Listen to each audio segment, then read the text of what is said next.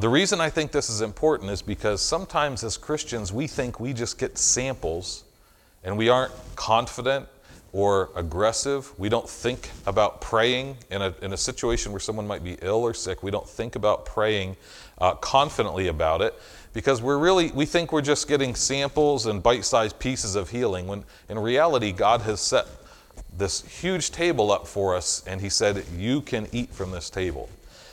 Non believers, on the other hand, experience what I would say kind of like samples.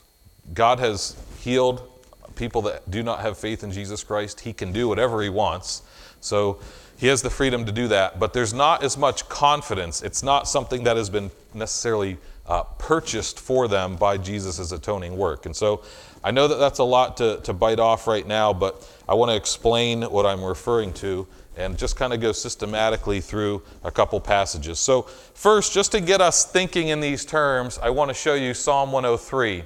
Okay, this does not necessarily address the atoning work of Jesus, which I'll define in a moment, but it just tells us a little bit about God's nature. This is Psalm 103, verses 1 through 5. It's a great passage to lead into worship. Bless the Lord, O my soul, and all that is within me, bless his holy name. Bless the Lord, O my soul, and forget none of his benefits, who pardons all your iniquities, who heals all your diseases, who redeems your life from the pit, who crowns you with loving kindness and compassion, who satisfies your years with good things, so that your youth is renewed like the eagle. So, verse 2 says, Bless the Lord and forget none of his benefits. Okay? Uh, the benefits of the Lord are, well, some of them, this is not an exhaustive list, but some of the benefits of the Lord are He pardons all your iniquities. In some translations, it'll say He forgives all of your sins. Okay, so right there we know this is being directed at God's redeemed people. This is being directed at you know, Israel in the Old Testament, Christians in the New Testament, those that have been forgiven by God, their sins have been forgiven. And then it says, Who heals all your diseases. Uh, so we're going to touch on healing today, but he redeems your life from the pit. He crowns you with loving kindness and compassion. He satisfies your years with good things so that your youth is renewed like the eagle. So before we spend a lot of time talking about what this means for us, I just want to take a moment to consider what do we learn about God from this passage? I mean, like, what's this passage tell us about the, the nature or the character, or maybe a lesser word might be the personality of God? This is what it means to be friends with God forgiveness, healing, redemption. These are all good things, right? I mean, tell me one of those benefits is not a good thing. That's how good God is. That's how kind God is. That's how powerful God is. That every benefit, every side product from being in relationship with God is a positive thing. These are all good things. These are the benefits of being united with Christ. And so, what I'm going to actually suggest today is that the same level of confidence, the same level of confidence that we have about Jesus' willingness to forgive all of our sins is the level of confidence we should have in his willingness to heal our diseases. Okay? Now, you and I are free from sin, and when we die and are in heaven, sin will have zero power over us. I don't there'll be no sin in heaven we won't choose it. It won't be in our spiritual DNA. It won't be in our nature. Uh, we are actually free from sin right now, but we don't live free from sin every day. I don't know. Have any of you gone like uh, a couple years without sinning? Kara's laughing a little too hard at that. I have not. I'm still working on like getting a, stringing a couple good hours together. Um, I usually can get about eight hours a day without sin when I'm sleeping. And so, listen, I'm free from sin. Like Jesus has paid the penalty. He's empowered me by the Holy Spirit. I am free from sin, but somehow still sin is part of my life from time to time. I think that sickness, we should look at sickness the same way. Listen, Jesus has purchased our healing. When we get to heaven, we'll be perfectly healed. Uh, but there's still sickness and illness in our life from time to time. The ultimate freedom from sin and sickness will be when we die and enter into heaven but we can still live in victory now. Will it be perfect victory? No. but we can still live in an, an abiding victory over sin, and then I would also say sickness. So, here's the big idea that I want to communicate divine healing is in the atonement of Christ. So, some of you might be saying, well, what's the atonement? Well, that's a big word. Uh, explain what atonement means. So, this is my best uh, attempt at a definition. So, the work that Christ did in his life and death to earn our salvation. This is from Wayne Grudem. The work that Christ did in his life and death to earn our salvation. When we think about the atonement, I want you to think primarily of the cross, okay? And everything leading up to and surrounding the cross the, the scourging and the whipping and the beating, the torture, essentially torture that Jesus underwent, the crucifixion, the death. I want you to be thinking of that, okay? Have that picture in your mind. The, uh, this is Alister McGrath, the second definition. The benefits of Christ gained for believers by his death and resurrection. And then the third one is my definition everything that Jesus accomplished in reconciling humanity to God through his obedient life and sacrificial death on the cross. So, a couple things. If you want to understand the atonement, you have to understand the concept of reconciliation. That it is, it is crucial to understand the Bible and to understand the gospel, you have to understand that mankind and God started off in union. Through Adam and Eve lived in union with God. Through sin, we're disconnected from that union. They, they spiritually died. God said, if you eat this fruit, you're going to die, right? But they ate the fruit. They didn't fall over dead immediately in their body, right? Spiritually, they died. A biblical way to think of life and death is connection, disconnection. This is something that Neil Anderson uh, has explained in Victory of the Darkness and Bondage Breaker. When we think of life and death, we usually think of like uh, a, being awake or being annihilated. Like when you're, when you're alive, you're aware, you have an awareness, you're awake, and then when you die, we think of annihilation like you can't think, you can't speak, you can't move. That's how we think of death. A biblical way to think of life and death is connection. Life is connection, I'm connected. Death is disconnection. Okay? So when Adam and Eve died spiritually, they were no longer united with God. In fact, they became enemies of God.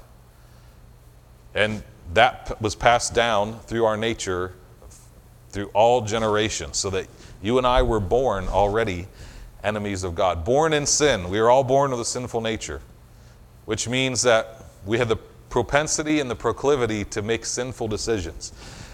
So we are guilty because of Adam and Eve, we are also guilty because of our own sinful behaviors. So we're extra guilty. Enemies of God. While we were God's enemies, Jesus died for us to redeem us. So the atonement is to reconcile or to repair that union that was destroyed through Adam and Eve's sin as well as our sin. And uh, the atonement is what brings us together. Okay, it's, it's the reconciliation. In fact, the word atonement was, from what I can, could find out, was a word that was coined by William Tyndale when he was translating the Bible into English. There was no word that really carried the Latin, the meaning of the Latin word he was trying to translate. So the Latin word he was trying to translate, and I know I'm going to pronounce this incorrectly, is reconciliatio. That sounded okay who, knows if I'm wrong? I don't know. Reconciliatio is the Latin word that he was trying to translate. Sounds like reconciled. But he was like, I, there's, that's heavier than just reconcile. I need, so he had to make up a word. And the word he made up was at one ment. Uh, we are at one ment with God. Well, if you just take the hyphens out of at one ment, you get atonement. And listen, this is not a trick. This is not a pastoral trick. Atonement literally means at one ment. Okay, it's an English word that an, an English speaking guy made up, but it means to be at one with God. So, how, are, how, are, how is any human being at one with God? They're only at one with God because of Jesus' death. That's it.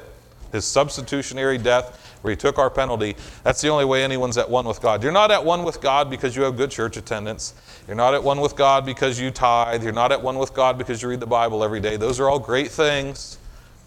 But the reason anyone ever has been ever at one with God is because of Jesus' reconciling death. And we just we refer to that as the atonement. Okay?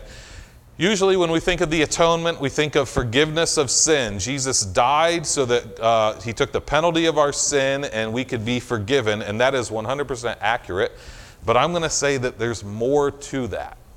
That it's not just forgiveness of sin, but it's also healing of our bodies. That that is also one of the things that Jesus died for. And as confident as you are that Jesus has forgiven your sin, you should have confidence that he will minister to your bodies in divine healing. Okay. So that's atonement. Uh, hopefully, I was able to explain that well enough for you to wrap your head around it. Now, why do we believe that divine healing is in the atonement? Well, this is something that actually precedes the incarnation of Jesus. Uh, the prophet Isaiah, this is about 700 years before Jesus was born uh, of a virgin.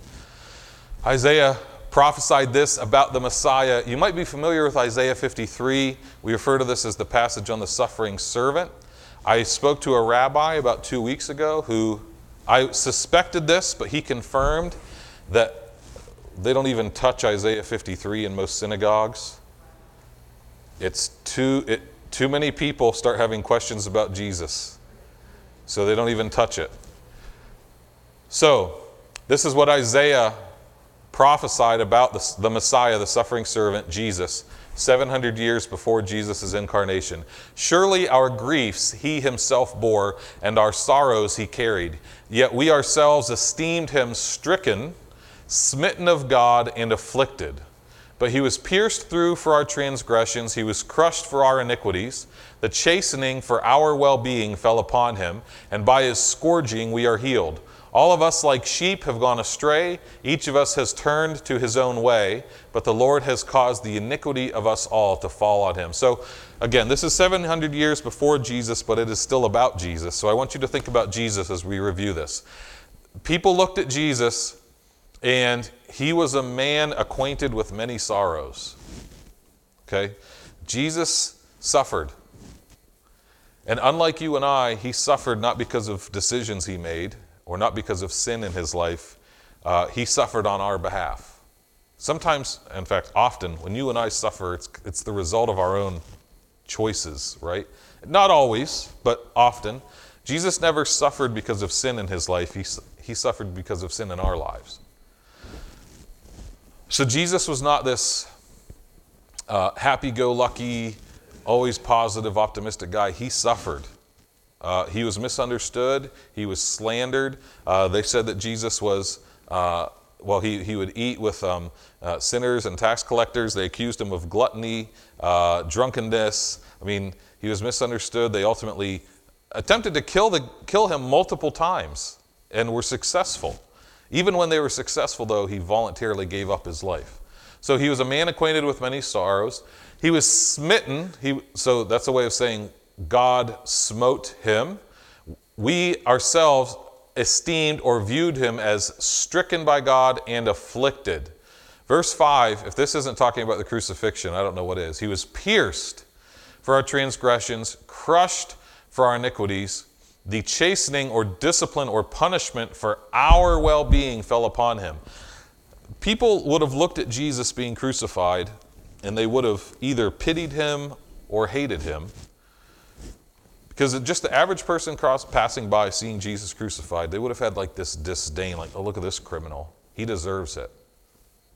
Which is a common response that people have today. We see people in prison or whatever and being disciplined or punished, we think they deserve it, right? I'm sure people passed by Jesus and said, He deserves it. Look, the guy on his left is a thief, the guy on his right is a thief. He's being crucified, which is the worst punishment ever you can get. He deserved it. But here's the thing He didn't deserve it. Why did He experience all this suffering? He was crushed for our iniquities. That suffering, that chastening was for our well being, not his. He went through all of that for us, for our well being. By his scourging, or most of you are probably familiar with the phrase, by his stripes, we are healed. So that's the whipping, referring specifically to that. All of us, like sheep, have gone astray. Each has turned to his own way, but the Lord has caused the iniquity of, uh, of us all to fall on him. So, 700 years before Jesus was incarnated, Isaiah prophesies this. This is talking about the suffering that Jesus is going to experience. And it says that by his scourging or by his stripes, we are healed. Now, Of course, before Jesus, you could understand this a couple different ways. In fact, many people just totally misunderstood this passage, which is why many people did not understand Jesus to be the Messiah. But we have the benefit of the New Testament explaining this to us. So I want to go to Matthew chapter 8. Um, I love Matthew chapter 8. Before I read the passage here, I want to explain uh, a principle for understanding Matthew.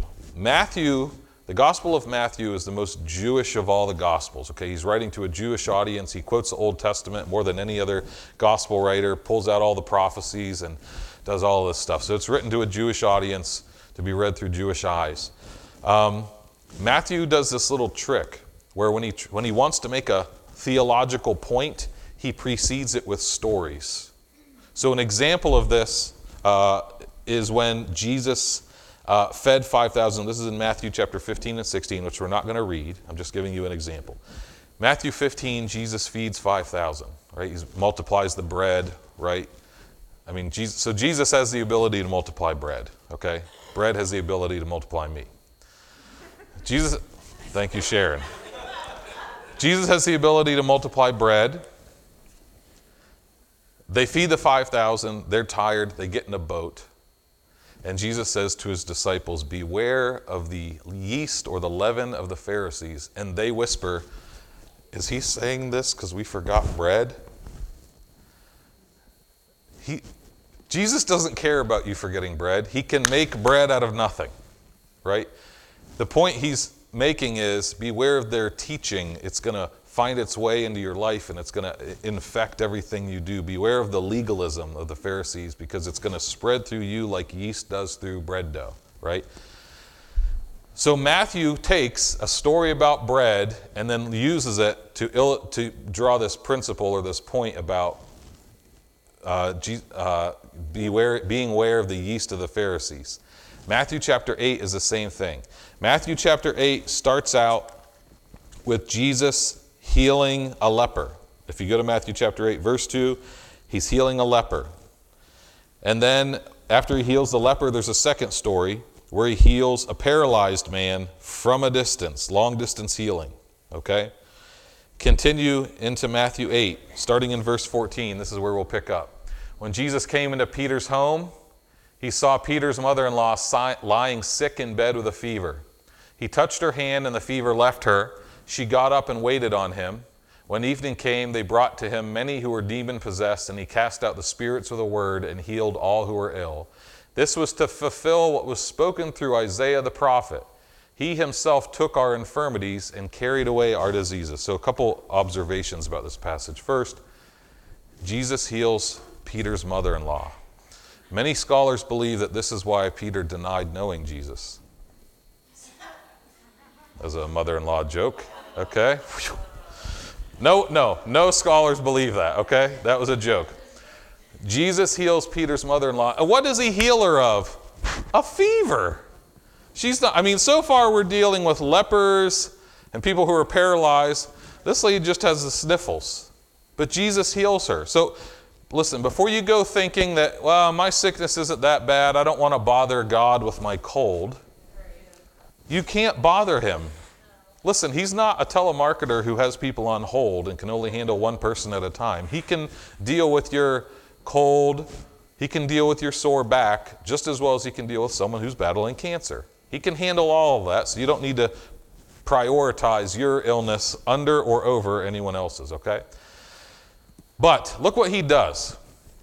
He heals Peter's mother in law, and then verse 16, it just kind of uh, spiderwebs out. When evening came, they brought to him many who were demon possessed. He cast out the spirits with a word, and he healed all who were ill. So he heals the uh, he heals the leper early in Matthew 8. Then he heals the paralyzed man from a distance in Matthew 8. Then he heals uh, Peter's mother-in-law in Matthew 8. And then let's just throw this blanket statement out there. He healed all the ill people.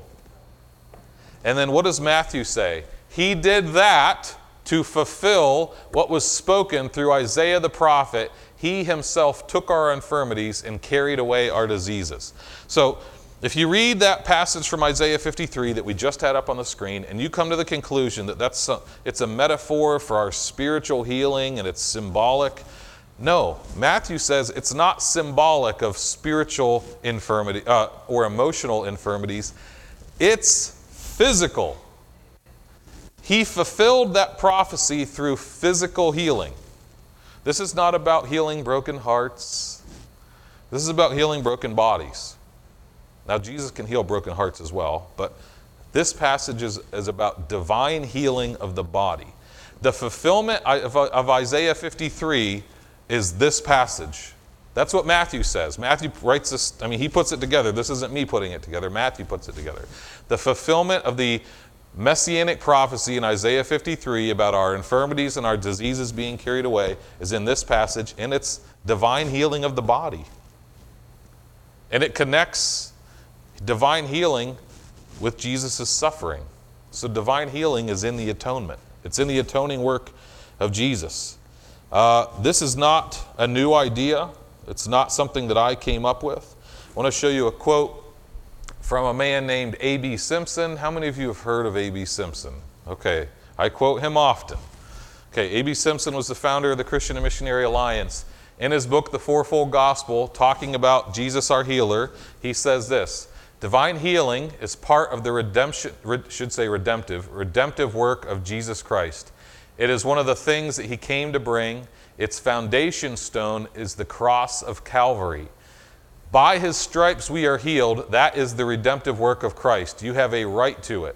Beloved, for his body bore all the liability of your body on the cross. Take it and love him better because it came from his stripes. What he was dealing with, what he was confronting with uh, when he wrote this, was vast misunderstandings of divine healing in the culture at the time. This is, he would have said this late 1800s, early 1900s. When people, this is right when faith healers were starting to become well known. You know, kind of like the, I don't know, the people you see on TV that like, we'll pray for your healing and send you a bottle of water from the Jordan River for 1999. You know, like in the, it's like an exchange, a financial exchange. Okay, of course, they didn't have TV back then, but the kind of charlatans and fake stuff, he was confronting that. If you're familiar with uh, something called Christian Science, uh, this is something that was uh, put together by a woman named Mary Baker Eddy. Uh, Christian Science is neither Christian nor science, okay? It's basically a denial of reality. Um, Christian Science is kind of the idea oh, you're sick, the sickness is not real. Know the truth. And they actually use this phrase know the truth. The sickness is not real. So instead of healing, it's denial. The whole thing is built on denial. So you have these faith healers who are taking advantage of people and manipulating people's emotions and working up hype and all, all this stuff. Then you have like Mary Baker Eddy and Christian Science and denying all of these things. And then now you so now you have A.B. Simpson who's saying faith doesn't heal, Christ heals. Jesus heals. Healing comes from God. It doesn't come from denial. It's not even from faith. You access it through faith, but faith is not its source. The source of healing is Jesus. So we call that divine healing. Now, maybe some of you this won't matter, but we don't use the term faith healing to describe what we believe in. We certainly don't believe in Christian science. We're also, we also don't close the door on healing which some churches do. We believe in divine healing. Now, really quickly, why does this matter? Okay, here's why it matters. I just want to be transparent with you. Not every church believes this, okay? There are very good churches that still don't believe this. Uh, just because they don't believe this doesn't make them a bad church. Nobody's perfect. Okay, not every church believes this, but our church does believe it. So you may have some very good, faithful, Jesus like Christian friends that disagree with us on this point, and you can gently try to convince them if you would like. This should not prevent you from loving them and having fellowship with them. But uh, we believe this, uh, our denomination believes it. I, sorry for you, both your pastors believe it, all of your elders believe it. If you're a member, You've said you believe it. So, this is the direction our church goes on this topic. We believe that divine healing is in the atoning, redemptive work of Jesus, but not every church does believe that. Uh, here are some of the other ramifications. If we believe it, it means that we can have confidence when we pray for healing. The same way that I can confidently assert to a Christian, your sins are forgiven, I should be able to say, and your body will be healed. We are going to pray with confidence that your body will be healed, okay? What we don't want to do is make blanket statements that, uh, that are always or never statements, okay? The Bible, there are too many stories in the Bible uh, for us to make blanket statements about healing. What we should do, to, to say that God always heals, no, He doesn't always heal. You, you don't even need modern contemporary testimonies to tell us that. The, he doesn't always heal in the Bible. We, I mean, I think like Paul's thorn in the flesh, Job, and other, and, and everyone that died, right? He doesn't always heal.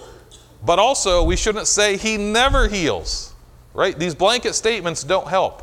What, what would be better is if we established norms and exceptions. Many Christians operate with the idea that sickness is the norm but healing is the exception. When I read the Gospels and Acts, that is not the conclusion I come to. The conclusion I come to is health and healing is the norm, sickness is the exception. Does that make sense?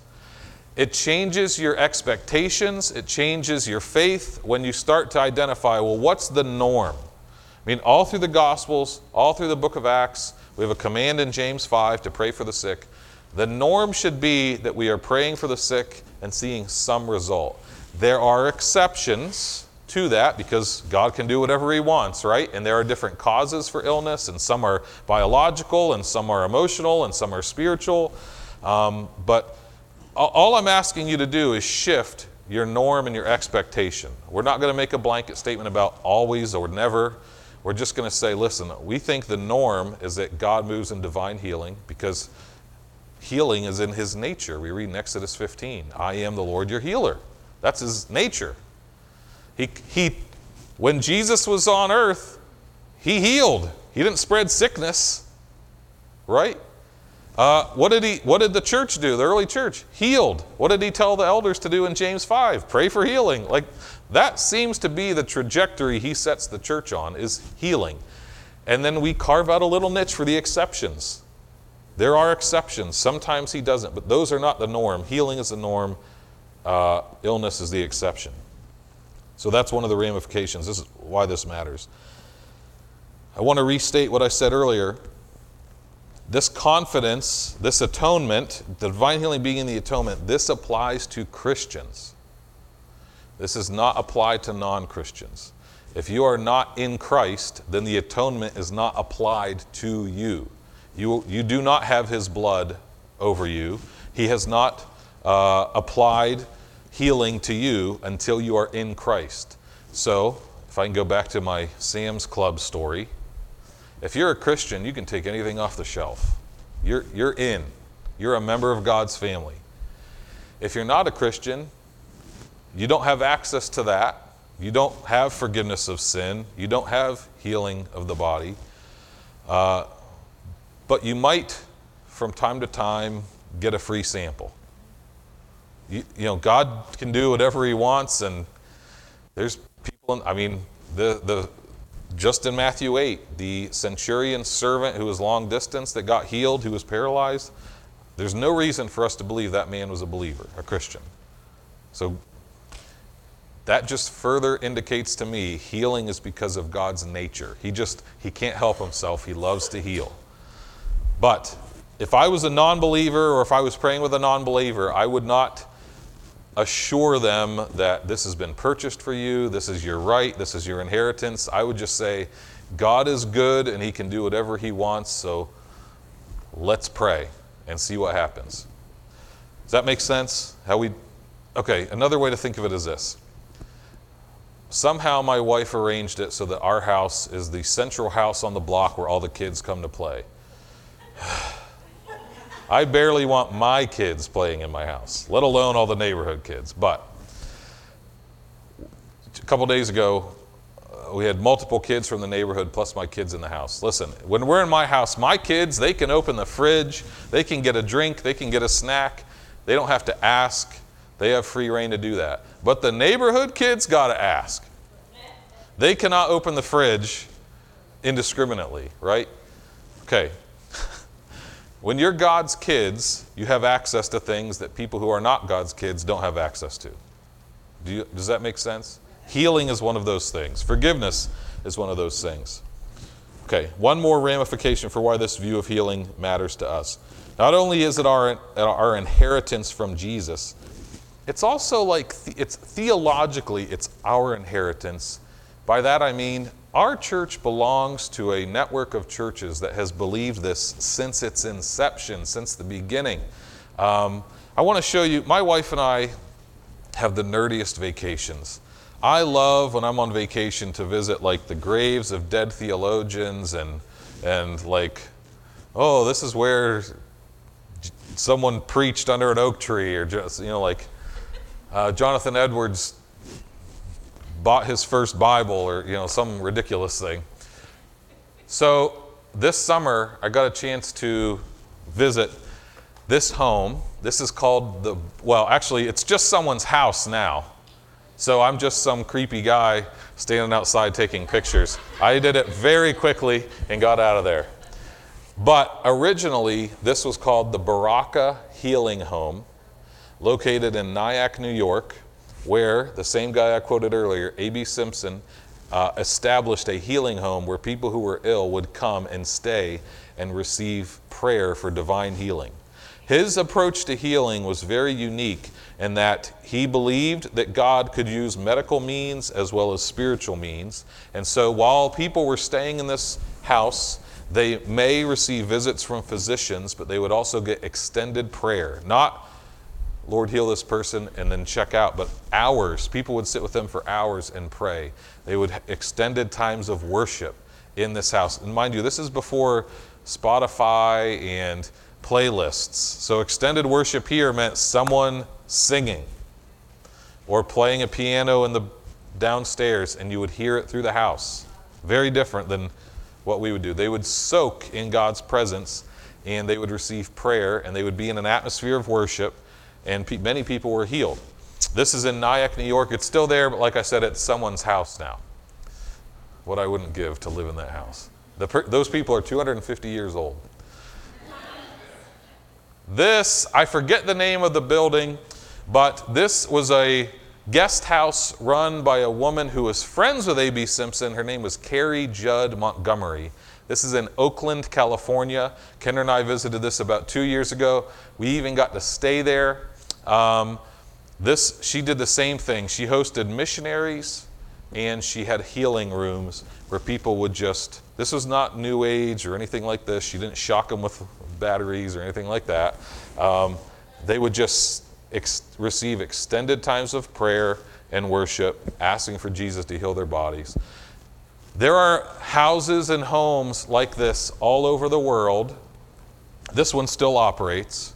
There are houses and homes like this all over the world that were started by people in the Christian Missionary Alliance who believed that God still healed the body.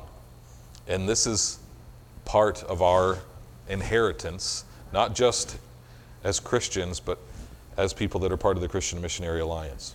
So this is what I want to, uh, this is how I want to suggest that we respond this morning. A couple things. First, just two or three weeks ago, we had an equipping session on how to pray for divine healing. That equipping session was much more practical and pragmatic. It was about it was actually about how to pray for divine healing. So, ask permission before laying hands on a person. Here's how you pray. Uh, maybe you should get the elders and anoint with oil. Here's how we. It was very practical. It was a how-to. Today is a little more of a why. Why do we believe in this? If you weren't at that equipping session, the recordings for that are available in our church's Facebook group. It's only two or three weeks ago. If you would like to know how to pray for healing, just scroll back and find those. It's two different videos, each one is about 45 minutes long. Check those out. I know that from that night, I have heard of four different people that experienced some sort of improvement in their bodies um, just from that one night. And that's just what I've heard of, so I don't know what else happened, but um, that was a good night for our church. A lot of people were equipped to know how to pray for uh, healing. So if you want to know how to do this, find those videos and watch them. Um, also, this morning we're going to take communion. Uh, traditionally, we have prayed for people to be healed while we take communion. Uh, why do we do that? Doesn't say in the Bible when you take communion, pray for healing. The reason we do it is if divine healing is in the atonement, and communion is a very direct and clear reminder of the atonement, then this is a good time for us to pray for healing. So I want to ask the worship team to come up. And I would like to ask uh, Glenn Miller, Glenn is one of our elders, to come up. We're going to prepare for communion. If you could put the communion slides up, we're going to do as we do most months and read together what we call our communion declaration. This is very closely uh, paraphrased from 1 Corinthians chapter 11. Um, we're going to read this together, and then we're going to observe communion together. So let's read this as one.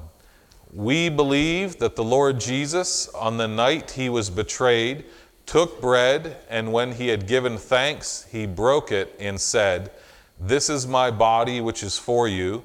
Do this in remembrance of me. We believe that in the same way, after supper, he took the cup and said, This cup is the new covenant in my blood. Do this whenever you drink it in remembrance of me. We declare that whenever we eat this bread and drink this cup, we proclaim the Lord's death until he comes. With reverence and solemnity, we declare that whoever eats the bread or drinks the cup of the Lord in an unworthy manner will be guilty of sinning against the body and blood of the Lord.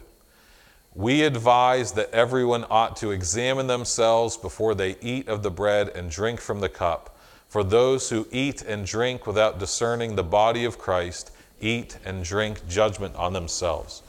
So, the way that we observe communion at True Vine is we have bread that has been prepared by a deacon up here. Uh, you will, when you're prepared, come up the front, take a piece of bread, dip it in the cup. The bread represents Jesus' body that was broken for us the cup represents Jesus' blood that was shed for us. We please don't drink from the cup, dip the bread in the cup. Uh, when you come up, you are welcome to make some space here at the altar. If you'd like to stand or kneel and pray, you're welcome to do that. You can also go back to your seats. I want to come up the middle aisle and back through the outer aisles. Also, if you would like prayer for healing in your body, Glenn is an elder, I'm an elder. James 5 tells us that if anyone is sick, call the elders of the church, have them anoint you with oil, and the prayer offered in faith will make the sick person well. So if that's something that you would like to do as well, you have Glenn will stay on that side, I'll stay on this side, and we'll be happy to pray with you. Would you mind standing with me? I'm going to pray over our elements, and then you can come up whenever you are prepared. Jesus, you shared this meal with your disciples, and in the same way, this is a meal that is provided for your disciples today. Lord, I ask that as we draw near to you, that you would use communion, that you would use the anointing uh, of the sick for healing as ways that we can experience you, God. These tangible, uh, ways to know your presence and to know your goodness and to learn about your character and your nature, God. So we bless these elements, we bless the bread, we bless the cup, and we ask that you would consecrate them and use them for your glory. We ask that in the name of Jesus. Amen. As I shared, this is a meal that Jesus provided for his disciples. If you're a disciple of Jesus, you're welcome to come up. If you're not a disciple of Jesus, it would be good for you to hang back and uh, stay in your seat today. Okay, come when you're prepared.